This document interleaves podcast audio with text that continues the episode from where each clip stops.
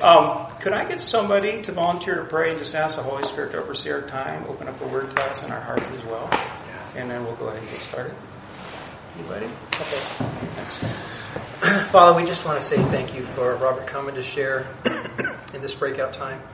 And I just pray, thank you for just the great time we've had so far to get to know each other. Um, many of us don't know, Hmm. didn't know a lot of, of these men when we came here, and we've reached out. We've had a lot of great teaching from the Word, Hmm. From Matt, and from uh, Tom. Tom. We just uh, we just pray that your Spirit would work in this session here, that we could uh, glean some great information from Robert, who is speaking uh, speaking on the topic, and just uh, bless the rest of the time tonight and tomorrow for safe journey home. I pray in Jesus' name, Amen. Amen. Amen. So, so um, I have some handouts.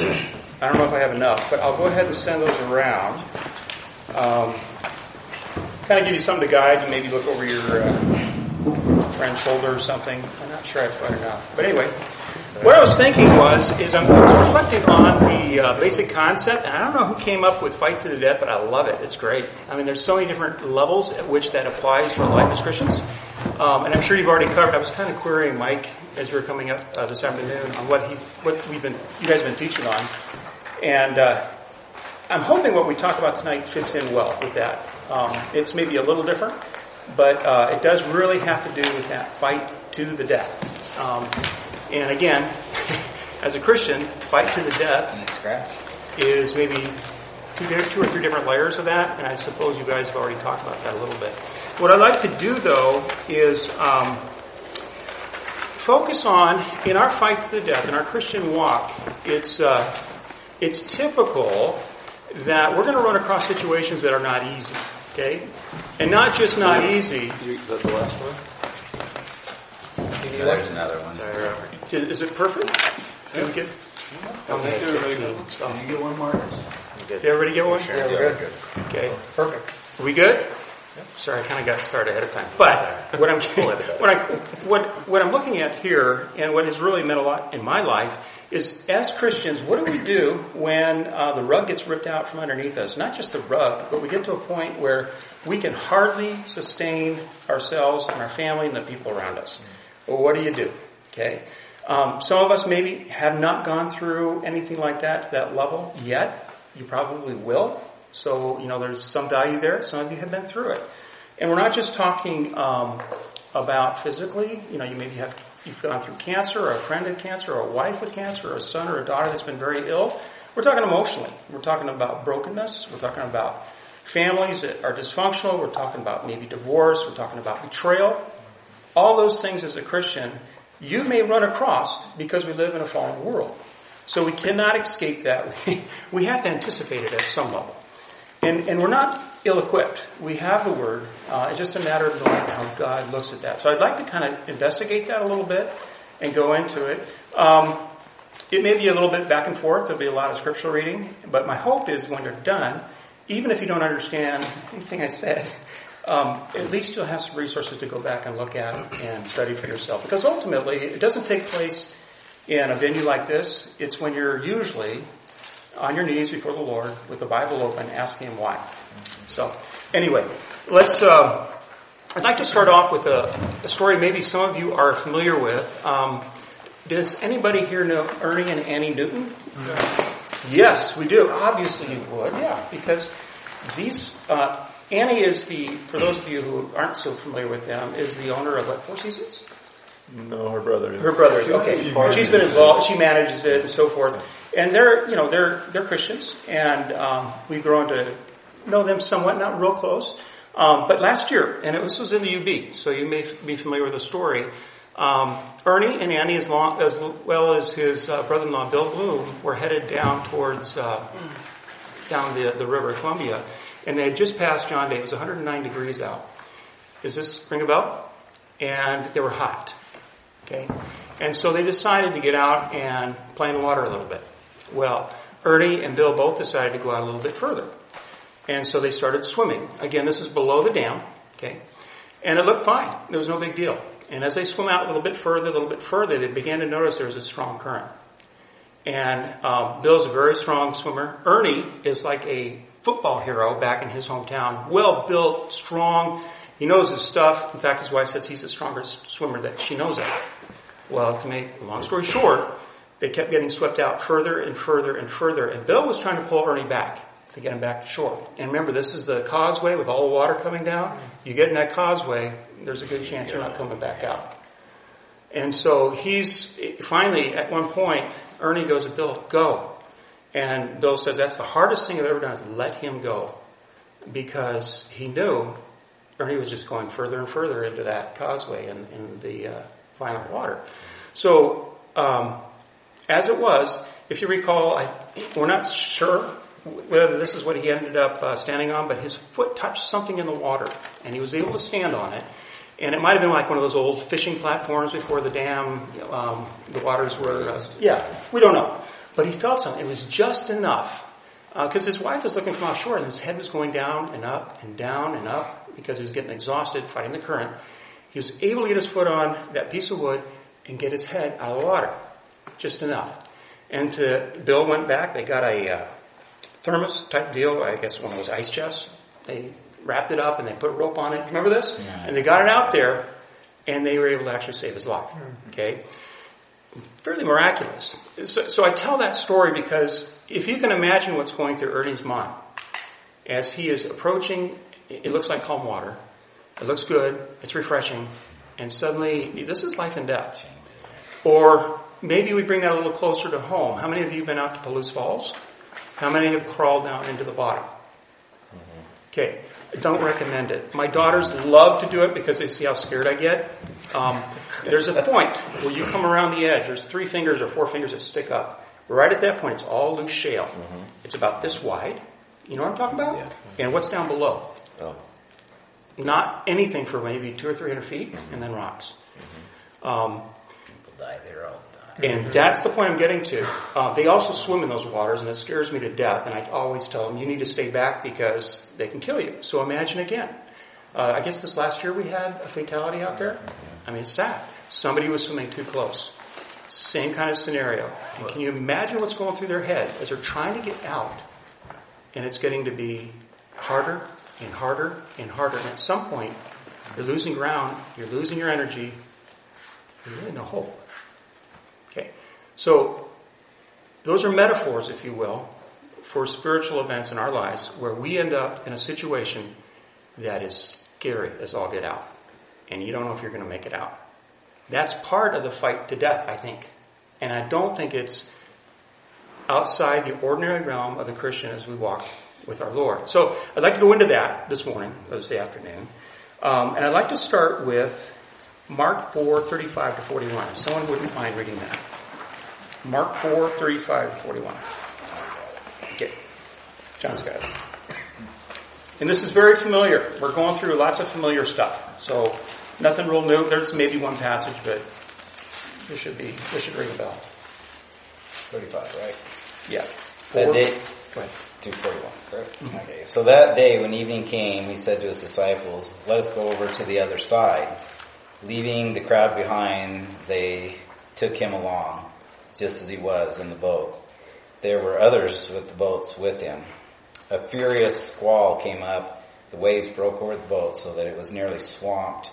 Jesus was in the stern, sleeping on a cushion. The disciples woke him and said to him, Teacher, don't you care if we drown?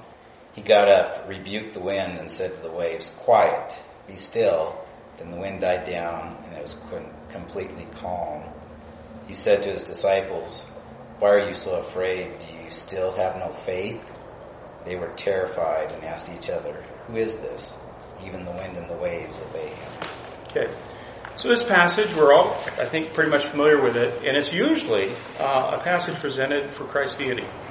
That is really at the core of what this is talking about. So you have this terrible storm going on, and Jesus comes out, rebukes the storm. And by the way, God is sleeping, right, in the stern. He comes out, rebukes the storm, and it goes away. And, the, and it's the disciples' response to that that usually we look at. It's like fear. Who cares about the storm? Whose presence are we in? In other words, they're realizing that Jesus Christ is God Almighty. So God is sleeping in the stern, right? There's another side to this story that if we look at it as an example, because we are, Jesus is our example. We want to follow him. We want to do what he does. We want to be like him, right? So it would seem that we would like to be able to sleep on the cushion during the storm, right? I hear a little bit of hesitation. That's okay. Okay? Because I want to look at that. Okay? Um, Jesus slept through that storm. But is that really our response as Christians walking the walk? I want to look at that a little bit. Okay? Um, so, let's go to Psalm 88. Um, as you open there, I want you just to be aware. I'm gonna. I, I'll go ahead and read that, but I want you to follow along with me. Uh, I want you to be aware of some of the background of this psalm. There are, uh, you know, psalms are all over the board. Some of them are encouraging. Some of them are worship. I mean, it's the whole. It's the song book of the Jewish people, God's people, and so it's got a lot in there. But there are three that I'm aware of dark psalms, and these are psalms that are somewhat devoid of any hope. It's not encouraging. They're not happy. They're not hopeful. Usually in the Psalms you'll go through this, this process where you go down in the deeps and there's this despair and then at the end there's this, oh, but God, you will save me. Okay. I want you to read this and I want you to notice the descent through this, this psalm. Um, this has been interpreted as a prayer of Christ. Okay. Possibly in the garden. And for that uh, reasons, some of our Christian traditions have used it as a liturgy for Black Friday. Okay, so it is. It's it's a really dark, dark psalm. Um, I want you to look at the first line. You'll see it starts high. I want you to go to verses three to five as we read it. You'll start getting a feel for the depth of despair. Then you'll go to verses six through nine where he talks about the author of that despair, the protagonist, the one that's causing that despair. And then you'll see a desperate argument in verses 10 to 12. And then finally, again, an allusion to the perpetrator of the events that are causing the despair in his life. And then verse 18 is one of the darkest verses I know of in the Bible. Okay? So let's read that, be reflecting on that as we go through, and then we're going to relate this back at some point to the first passage. O Lord, the God who saves me, day and night I cry out before you. May my prayer come before you, turn your ear to my cry. For my soul is full of trouble, and my life draws near the grave. I'm counted among those who go down to the pit. I'm like a man without strength. I'm set apart with the dead like the slain who lie in the grave, whom you remember no more, who are cut off from your care. You have put me in the dark, the lowest pit, in the darkest depths. Your wrath lies heavily upon me. You have overwhelmed me with all your waves. You have taken from me my closest friends and have made me repulsive to them. I am confined and I cannot escape. My eyes are dim with grief.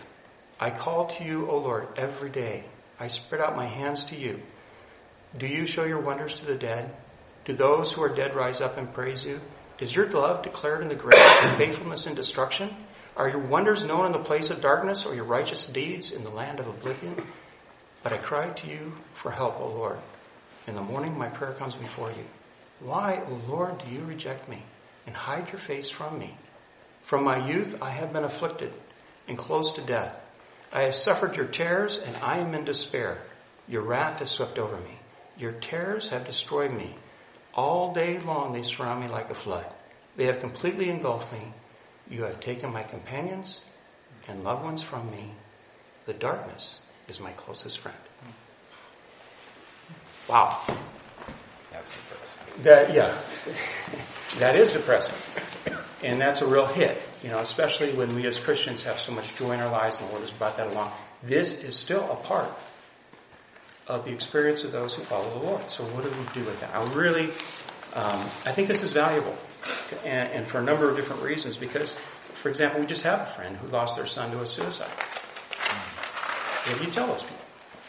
Okay, and they're Christian. She's a Christian. What do you do?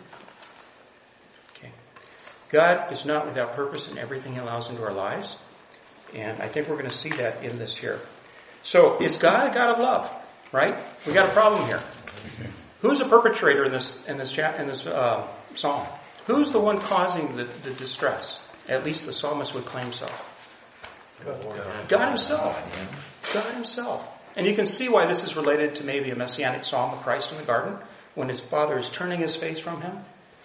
Okay? It is God himself who is at least allowing these situations to occur. Um, it, this is not an isolated example. If we go to David, um, Psalm 38, uh, would somebody read that?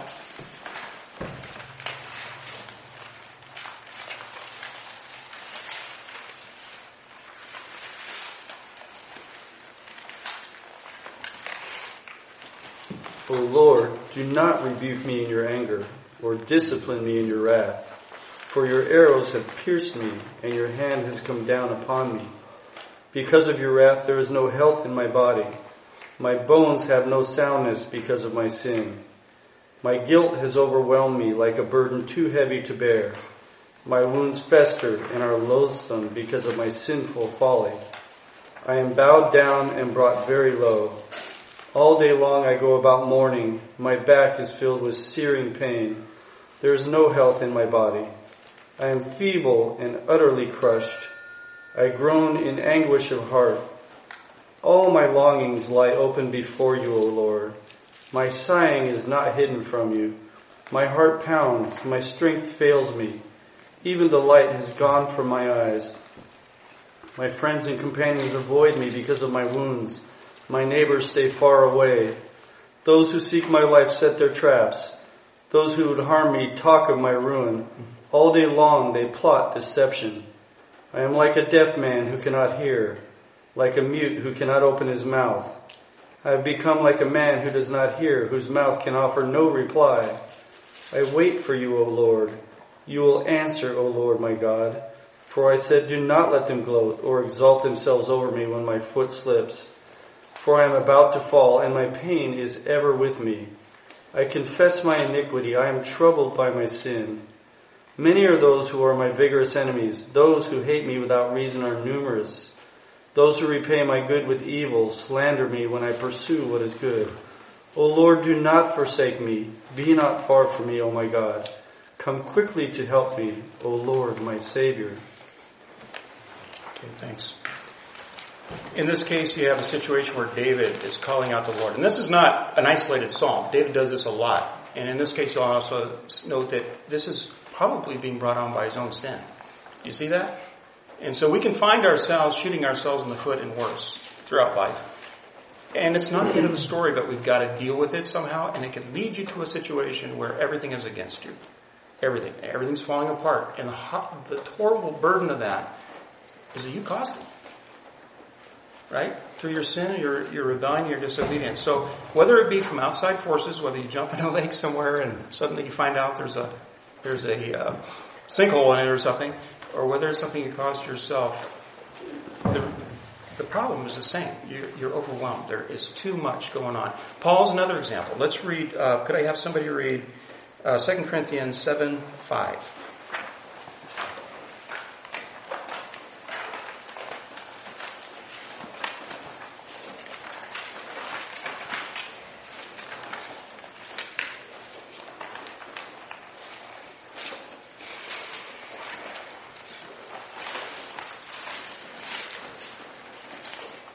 Second Corinthians 7, 5. 5 to what? Where do we? Just the verse. Oh, just the verse. Okay. For indeed, when we came to Macedonia, our bodies had no rest, but we were troubled on every side. Outside were conflicts, inside were fears. Okay.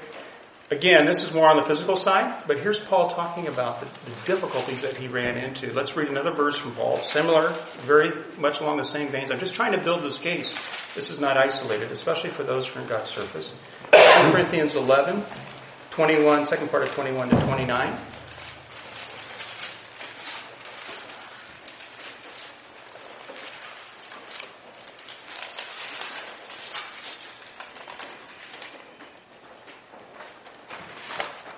Does somebody have that? Um, 21 to 29? Yes. And just the second part of 21. The second part. Read the whole verse, it doesn't matter. Okay. To my shame, I admit that we were too weak for that. What anyone else dares to boast about, I am speaking as a fool. I also dare to boast about. How are they Hebrews? So am I. Are they Israelites? So am I. Are they Abraham's descendants? So am I. Are they servants of Christ? I'm out of my mind to talk like this. I am more. I have worked much harder, been in prison more frequently, been flogged more severely, been exposed to death again and again. Five times I received from the Jews the forty lashes minus one. Three times I was beaten with rods. Once I was stoned. Three times I was shipwrecked. I spent a night and a day in the open sea. I have been constantly on the move. I have been in danger from rivers, in danger from bandits, in dangers from my own countrymen, in dangers from Gentiles, in dangers in the city, in dangers in the country, in dangers at sea, and in dangers from false brothers. I have labored and toiled and have often gone without sleep. I have known hunger and thirst and have often gone without food. I have been cold and naked. Besides everything else, I face daily the pressure of my concerns for all the churches. Who is weak? And I do not feel weak? Who is led into sin? And I do not inwardly burn. Okay. So Paul had quite the life, right? And he repeatedly came up against this situation. You can imagine when he's being flogged. He's left for dead at one point, right? He's on shipwrecks. This is not an easy life. And you can imagine what was going through his head. Um, what's really interesting here is he is making a case. This is a little bit of a side note. He's making a case for what in this passage? What is he trying to prove to his readers? Everything He, he was truly an apostle. that he was an apostle. So instead of talking about the miracles, instead of talking about all the good things and the love he showed everybody, what does he point to? The suffering is the mark of the apostle that he points to. So we can't push this away as something that we are not going to expect to be involved with. This is not an occasion for becoming depressed, but it is an occasion for understanding that we will go through those kinds of situations, and the closer you follow the Lord, probably the more frequently. If Paul's example is any example. I want to read one more verse for, uh, from Corinthians before we move on. 2 Corinthians 1, 8 to 9. I'll read that. Um, I'm going to I'm going to play with this a little bit, and you guys can hold me accountable. We will read the full verse uh, later on. Uh, we do not want you to be, this is Paul again, and this is in 2 Corinthians, this is a prelude to what we just read. We do not want you to be uninformed, brothers, about the hardships we suffered in the province of Asia. We were under great pressure, far beyond our ability to endure, so that we despaired even of life. Indeed, in our hearts, we felt the sentence of death. Okay? So this is Paul stating he felt like he was going to die as a result of the things that were going on. Okay. So we've got, we've got David, we've got Paul as an example, we obviously have Jesus. Um, Matthew 27, 4b, I can skip ahead a little bit here. Um, that's that verse where Jesus is on the cross. And what, what does it say? My God? My God, why have you forsaken? Exactly. So you know Jesus was there. You know he had to go through this, especially, and we will never necessarily have that turning of the Father. For we're not the Trinity. We're not God. But Jesus experienced that level of deep, deep despair and betrayal from not just Judas, from his Father on our behalf. I want to look at Job because he is the supreme sufferer besides Jesus, I think. He is, if he has, if you have a mark, you know, a badge of honor, Job's is I suffered, right? It's right up there or it's on his, somewhere.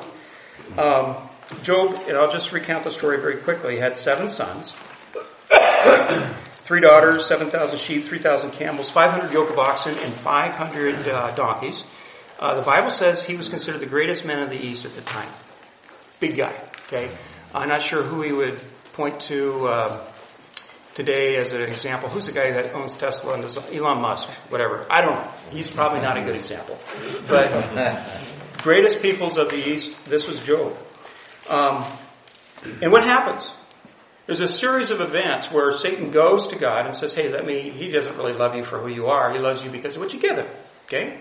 So he goes through, he takes sequentially all of his goods, all of his camels and his sheep and so forth. And in the very last part of the first temptation, or uh, test, a wind blows through his eldest son's house and kills all seven sons and three daughters. Dead. Okay? Um, and of course, Job is broken, heart struck. Um, and, and but that's not it. Then God, Satan says, "Well, if you strike his body, he will he will renounce you." So, sure enough, God does, and uh, he's sitting in the ashes with festers and sores and everything else. And on top of that, something that Satan didn't ask for, his wife adds to the the, the issue. Right? She sits there saying, "Just curse God and be done with it." Right? So he doesn't have just his own frustration. What's going on? What's going on? He has his wife saying, "Just curse him. Be done." It's over. Yippee. This is a tempest. This is not a squall. This is something that rips you apart inside and leaves very little left intact. And, and we see Job going through that. So, let me ask you this. Um, when we go through situations like this, uh, whether it be a divorce, or whether it be a, an emotional crisis, or whether it be physical, or whatever it is, um, the question is, are we built? What, what, is, what does that kind of a thing do to your independence? What does it do to your independence? If you're going through that, how do you feel in the garden, right? When Satan came and he tempted Adam and Eve, there was a temptation to become like God. And in that situation, when that occurred, during that sin, you see separation of man and God. And man becomes somewhat autonomous from God, able to act and think on his own, or he does. He thinks he's on his own. He really is still dependent.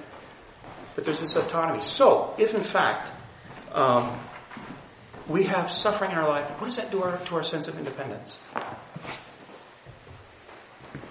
I'm going to ask a number of questions on suffering and what it does. This is the first one.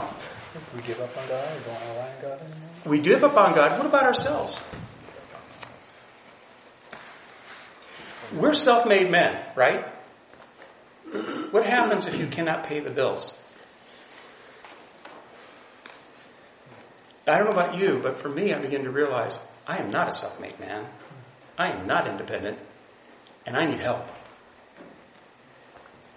And sometimes it takes longer to get there, or sooner than other. But when I go through suffering, that's the natural tendency to realize, you know what, I just can't do it all myself.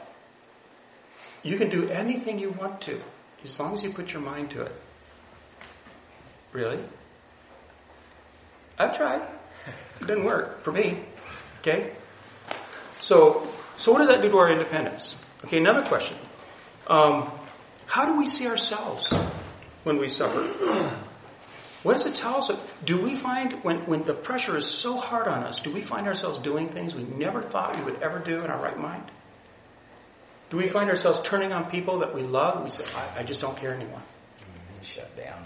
Yeah, we shut down. Do we say like, I need help. do we start cheating on our income taxes? Do we, I mean, there's a whole gamut of things that can occur. And when we're doing that, we get a window into our soul outside of the grace of Christ. And it's humbling. It really is. Suffering does that to you. Um, what about to those around us? Let's say that even in spite of all the stuff that's hitting you on the head, you look up and say, I love my Lord. I don't understand this. What is that to say to people who have never seen God, don't know who He is, and cannot figure you out? Do you think it maybe drapes a bit of who God is in front of them? That there's something more important than all the stuff that you might hear God can give you and realize there's something more important than that? It's a witness at times, right? It can be. Okay, so what does it do to yourself? The old man. The one that God's working on. You're a new creature in Christ. That old thing is hanging though, and he keeps trying to, he stinks, right? You begin to, and it's kind of related to the other question, start to see yourself, who you are. Okay? And this is suffering that generally does this. What about your pride? I lost my job. We're going to sell the house. My kids walked away from the faith. My kid's in jail. Whatever it is. You know, I say kid a lot because that's my fears. With children, you love them, you don't want them to go there. So that's one of those fears. okay? So, what does it do to your pride? Um, what does it do to sin in our lives? Let's read First Peter. Let's read. Yeah, I think it's First Peter. I put the number down. Four one. I hope if it's not first, it'll be second. I'm uh, I'm notorious for getting the wrong references. Somebody want to read that?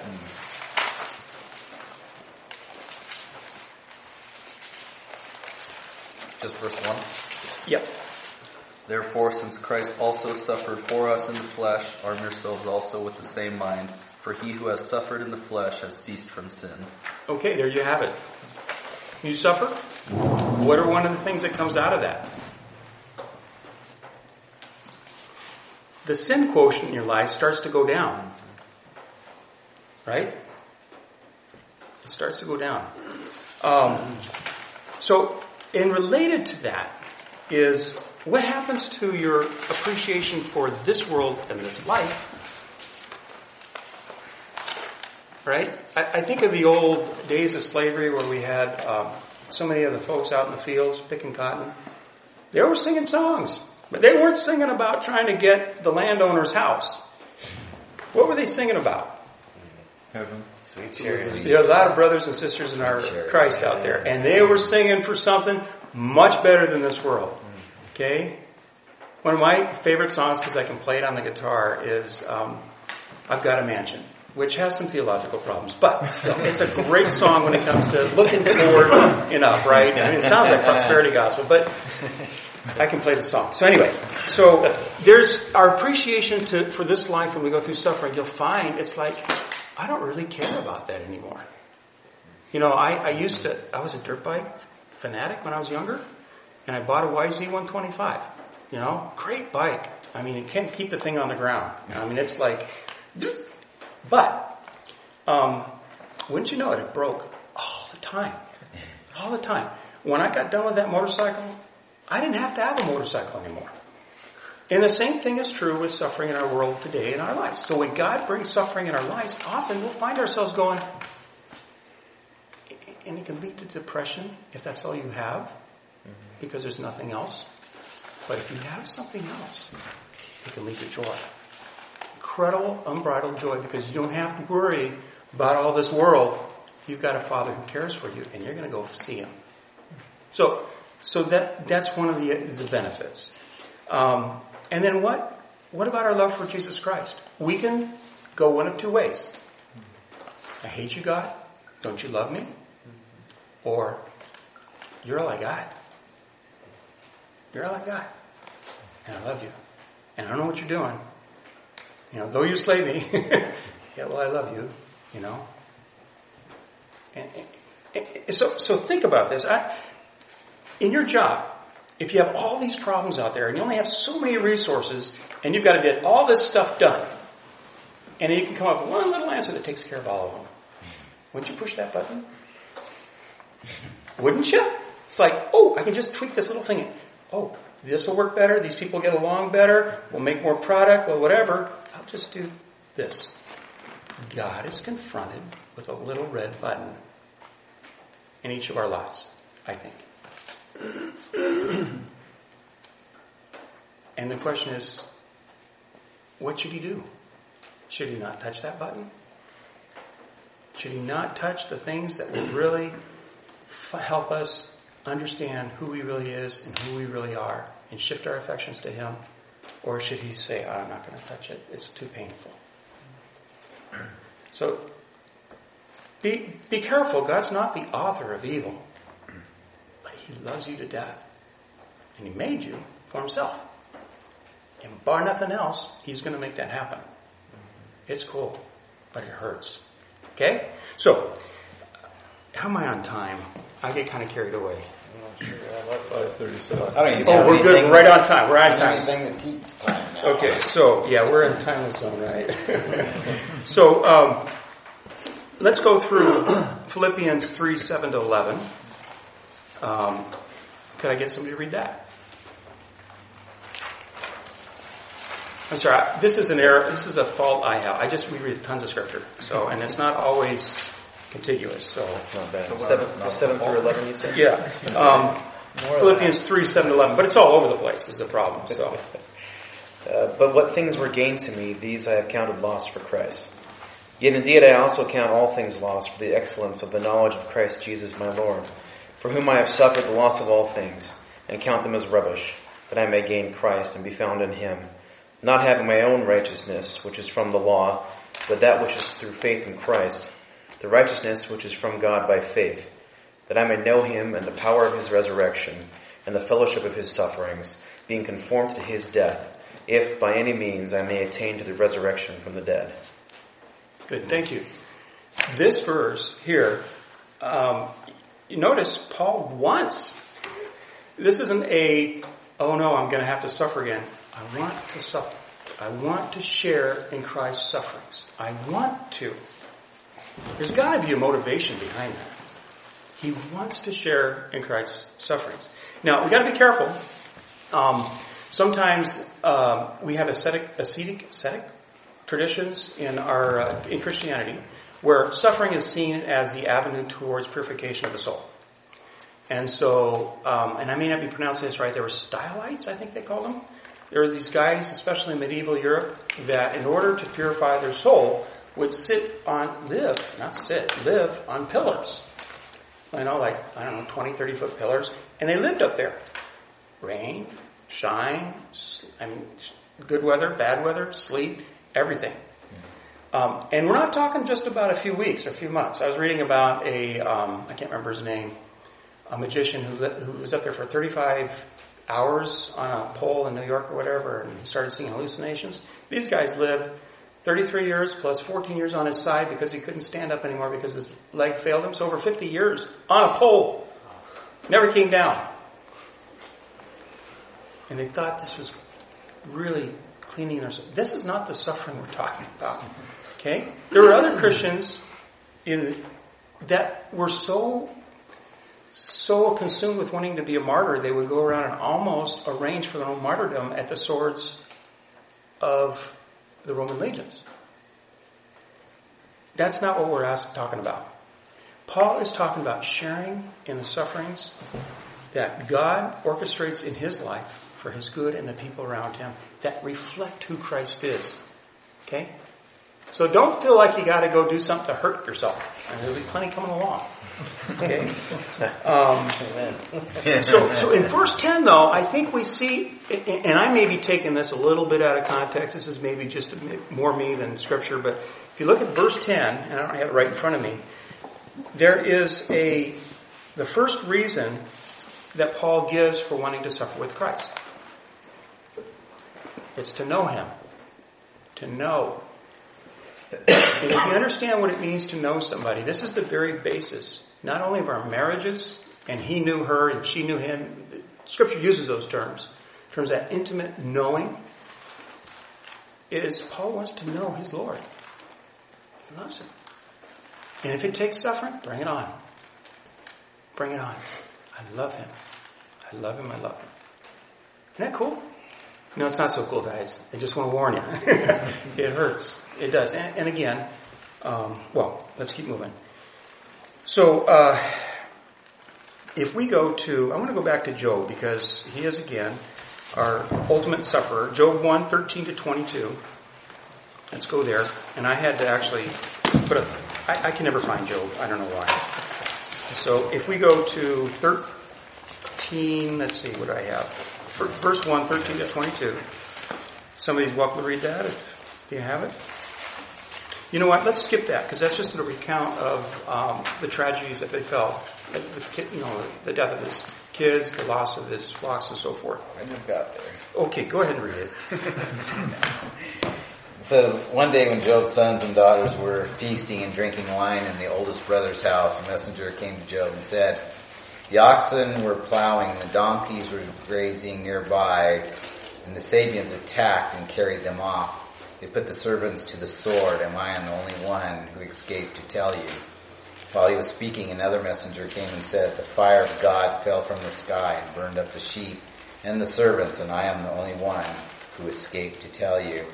While he was still speaking, another messenger came and said, the Schladians, That works. whatever, formed three raiding parties and swept down on your camels and carried them off. They put the servants to the sword, and I am the only one who has escaped to tell you.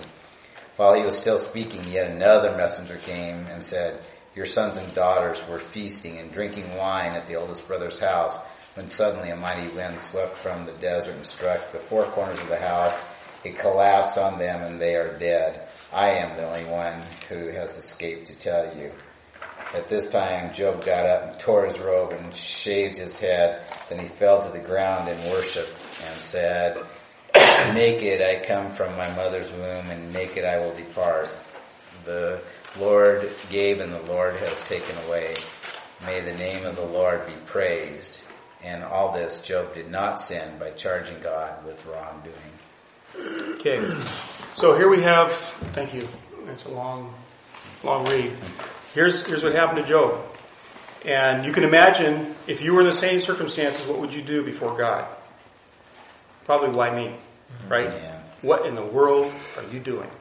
So, so Job is no different than we are uh, in that regard. And so in chapter 7, I'll read some of the verses here. It says, Remember, O God, that my life is but a breath. My eyes will never see happiness again. The eye that now sees me will see me no longer. You will know, you will look for me, but I will be no more. As a cloud vanishes and is gone, so he goes down to the grave and does not return. He will never come to his house again. His place will know him no more. Therefore, I will not keep silent. I will speak out in the anguish of my spirit. I will complain in the bitterness of my soul. Am I the sea or the monster of the deep that you put me under guard? When I think my, dead, my bed will comfort me and my couch will ease my complaint, even then you frighten me with dreams and terrify me with visions, so that I prefer strangling and death rather than this body of mine. I despise my life and I would not live forever. Let me alone. My days have no meaning. What is man that you make so much of him, that you give him so much attention, that you examine him every mo- morning and test him every moment? Will you never look away from me or let me alone even for an instant? If I have sinned, what have I done to you, O watcher of men? That's Job's complaint and question. What in the world are you doing? In, in, in a sense, get, get away. Remove yourself. This is, this is too hard. Um, so, so we have, we have Job, and this isn't the only place in Job where Job is demanding an answer from God Almighty for what's happening in his life. What is going on? Okay. Um, but go to Job 38, 1 to 7. 38, 1 to 7. Um, go ahead and read that. Somebody. 38, you got it? I got it. John's my uh, resident reader. So you've gotta beat John if you're gonna get in here. Go ahead. Then the Lord answered Job out of the storm. He said, Who is in this darkness that my counsel with words without knowledge? Brace yourself like a man. I will question you and you shall answer me. Where were you when I laid the earth's foundation? Tell me if you understand. Who marked off its dimensions? Surely you know. Who's, who stretched a measuring line across it? On what were its footings set? Or who laid its cornerstones? While the morning stars sang together and all the eagles shouted for joy, who shut up the sea behind doors when it burst forth from the womb? When I made the clouds its garment and wrapped it in thick darkness. When I fixed limits for it and set the doors and bars in place. When I said, this far you may come and no farther. Here's where your proud waves halt. Okay, that's just a taste Yep. of the litany of statements that God Almighty makes to Job. You see what's happening here? Mm-hmm. Job asks this question. What is going, I'm paraphrasing, God. And what does Job, what does, G, what does God do? He doesn't answer his question. He doesn't. He doesn't say, it's because Satan came to me and I wanted to test you. You never see that at all in Job at all. But what you do see, um, Job 42, 1 to 6, this is at the very end of the um, book where Job is speaking to God for the last time. And that's what he says. Then Job replied to the Lord, I know you can do all things. No plan of yours can be thwarted. You ask, who is that? Who is this that obscures my counsel without knowledge? Surely I spoke of things I did not understand, things too wonderful for me to know. You said, listen now, and I will speak. I will question you, and you will, shall answer me. My ears have heard of you, but now my eyes have seen you. Therefore, I despise myself and repent in dust and ashes. What God did, He did not answer his question, but He showed him Himself to Job. He showed who He was as the answer to Job's inquiry. I think that's phenomenally important for us to remember.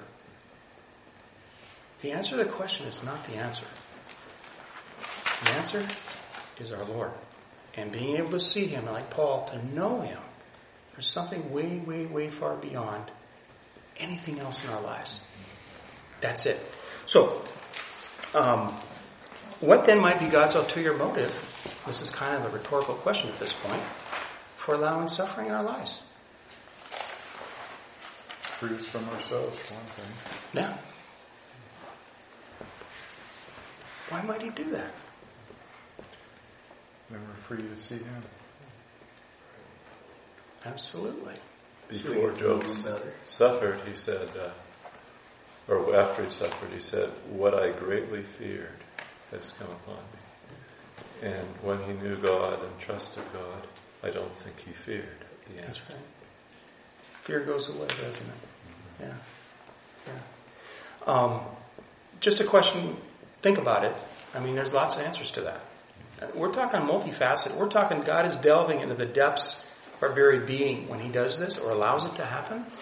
Um, let's, uh, Luke 6, 20 to 23. We'll go back to the New Testament here for a second. And we're almost done here. I, a little long-winded sometimes, so.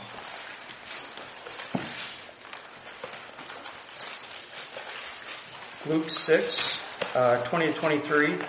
Um, you're going to recognize this as the Beatitudes, but let's, let's, let's read it again. Blessed are those, blessed are you who are poor, for yours is the kingdom of God. Blessed are you who hunger now, for you will be satisfied. Blessed are you who weep now, for you will laugh. Blessed are you when men hate you, when they exclude you and insult you, and reject your name as evil because of the Son of Man. Okay? All of these blessings, and there's the other part, you know, woe to you, woe to you in the second part. I want you to focus on all those elements where it says you're blessed. You're blessed. It sounds like Paul saying, bring it on. I, I want that. This is what I can get. You're blessed. Um, why?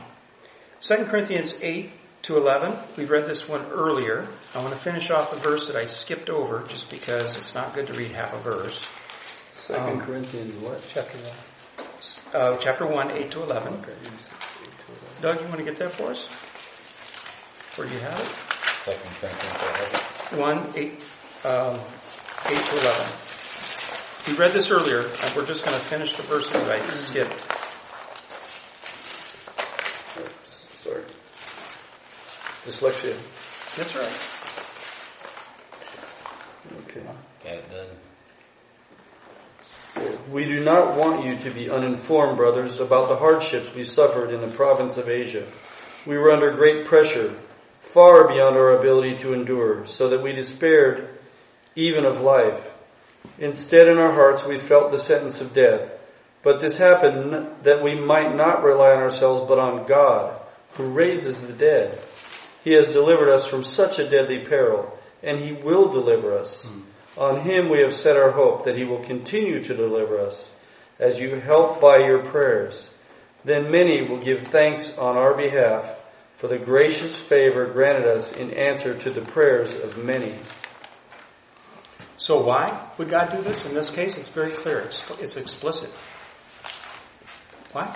Rely on God. So we rely on God. This is really important. We, we as Christians are not self-contained little automats that do our own thing and, and we're very religious and do our stuff. We have got to be absolutely dependent upon God Himself. You cannot live the Christian walk without Him. It is impossible. And if you are, and I'm speaking to myself, you're faking it. you are. Because it is a spiritual birth by God Almighty. And what a kick this takes a lot of the pressure off, doesn't it? You still suffer, but He is moving in your heart. And He's God Almighty. We know, do not rely upon ourselves. So, I just wanted to emphasize that, but there's another thing I think that, um, if you go back to Psalm 88, you don't, you can turn there if you want, but the very first verse that starts off that very, very, very dark psalm, what does it say? God who saves me. The God who saves me. The premise to the whole darkness of that passage is still within the context of the God who saves me. It's not over.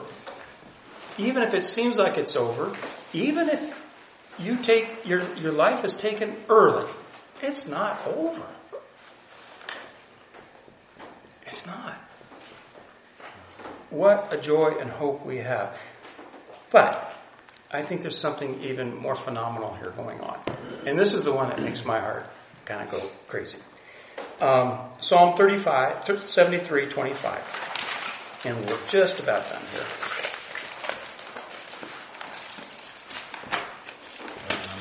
Psalm 73, 25. And I don't like the way the NIV has translated it, so I may butcher it a little bit. Um, and if you get there, go ahead and read it. 7325. Whom have I in heaven but you? And there is nothing on earth that I desire besides you. Yeah. And I, the verse, the, the translation, I can't remember which one it was, that I just hits me right between the eyes or the heart is that um, having nothing on, not having anything on you on, in heaven, I desire nothing on earth. In other words, everything is Him. That's who I desire. And I think that's the motivation that we see in Paul, where he says, it's okay to suffer. If this brings me close to you in the fellowship of your sufferings, I get to be close to you. This is a love relationship beyond anything we've ever imagined. And we've been invited into it. And there's a way there. It's the same way Christ took when he went to the cross. And we have that same injunction to take, our, take up our cross and follow him. Right? Yeah. So, uh, that's pretty much pretty much what I had to share. Um, but if we go back to the picture of Jesus in the boat, um, sleeping on the cushion, I still think that's actually a good picture for us as Christians and the model. But I think sometimes it takes in a, a storm to weather a storm. That God sometimes takes us through those really, really dark times because it draws us close to Him so we know Him so that when that storm hits, we know whom we have believed on and we have a Father that cares for us. And He is not going to bug out. He's there. So, so I have some questions that I thought maybe we should, are we? 55. So you're going to have to answer all the questions very quickly. so, um, well, let's just ask the first one. In our fight to the death, then, how should we, right, fight to the death, respond to a tempest like this? How should, what should we do? If something like this occurs in your life, what is your response as a Christian? Put our head on the softest pill of submission to Christ. Yeah. What are some What are some responses to that that might not be appropriate? I can do it on my own. I can do it on my own. Redouble your effort. I'm going to get this. What's that? Why is this happening? Why is this happening to me? I've heard, I hate you, God. Rejection. Yeah. Rejection of God. Yeah. I deserve better than this. Yeah. so on the counter side, there's that submission, that understanding that God is working on our behalf. And take, I don't know about you guys, but I grow when things are tough and hard and I can't figure it out and I'm at the end of myself. So that is part of the fight to the death, I think. And it's not a downer. It, it is terribly, terribly hard. It is heart wrenching. It rips you apart. But if you remember the picture of the alabaster box that Mary breaks on Jesus' head, right? She comes in and she breaks this. It's probably worth, I think it was like $50,000. It's like a year's wages or something. She breaks on his head and all the disciples Why did you do that? You waste all this money. And he says, No. She has anointed me for my burial. And that's a beautiful picture. Often what God has to do in our hearts and our lives to release His Holy Spirit from us. It is no longer I that live, right? But Christ who lives in me. How nice, how good to be rid of that old stuff and allow God to work in that new creature that He's created in you. So, anyway. Well, thanks for your time. Sorry we didn't have much time for discussion. Um, any other thoughts?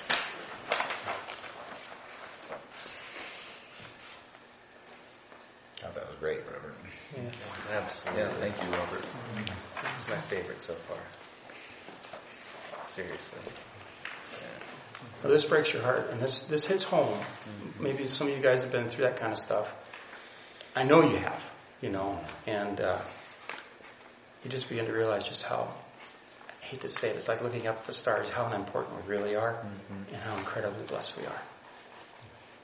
I don't get it, to be quite honest, mm-hmm. But I'm sure thankful. Why don't we pray? Matt, would you close? Sure. Lord, to know you in the fellowship of your suffering. Lord, this is, this is the hour of weeping and mourning, Lord, of fighting and, and of running and all those things, Lord. Just like you did, to be with you, Lord, to hunger and thirst for you. And uh, Lord, I can't even understand the your ways. They're so far beyond ours, God. And the things that you work out are not the way that we work things out, that you would pour out your wrath upon your son, that you would cause him to suffer in the way he did for us, Lord, just does not make sense to us. And so, Lord, as your sons, God, have your way. Have your sovereign will worked out in our hearts and our lives. And maybe like Job, Lord, just bless your name. That we, through that suffering, might get to know you more. To see you more clearly to be closer to you in our hearts. Hmm. Or maybe we be crucified with you. We love you, Lord. Hmm. In the name of Jesus we pray, amen.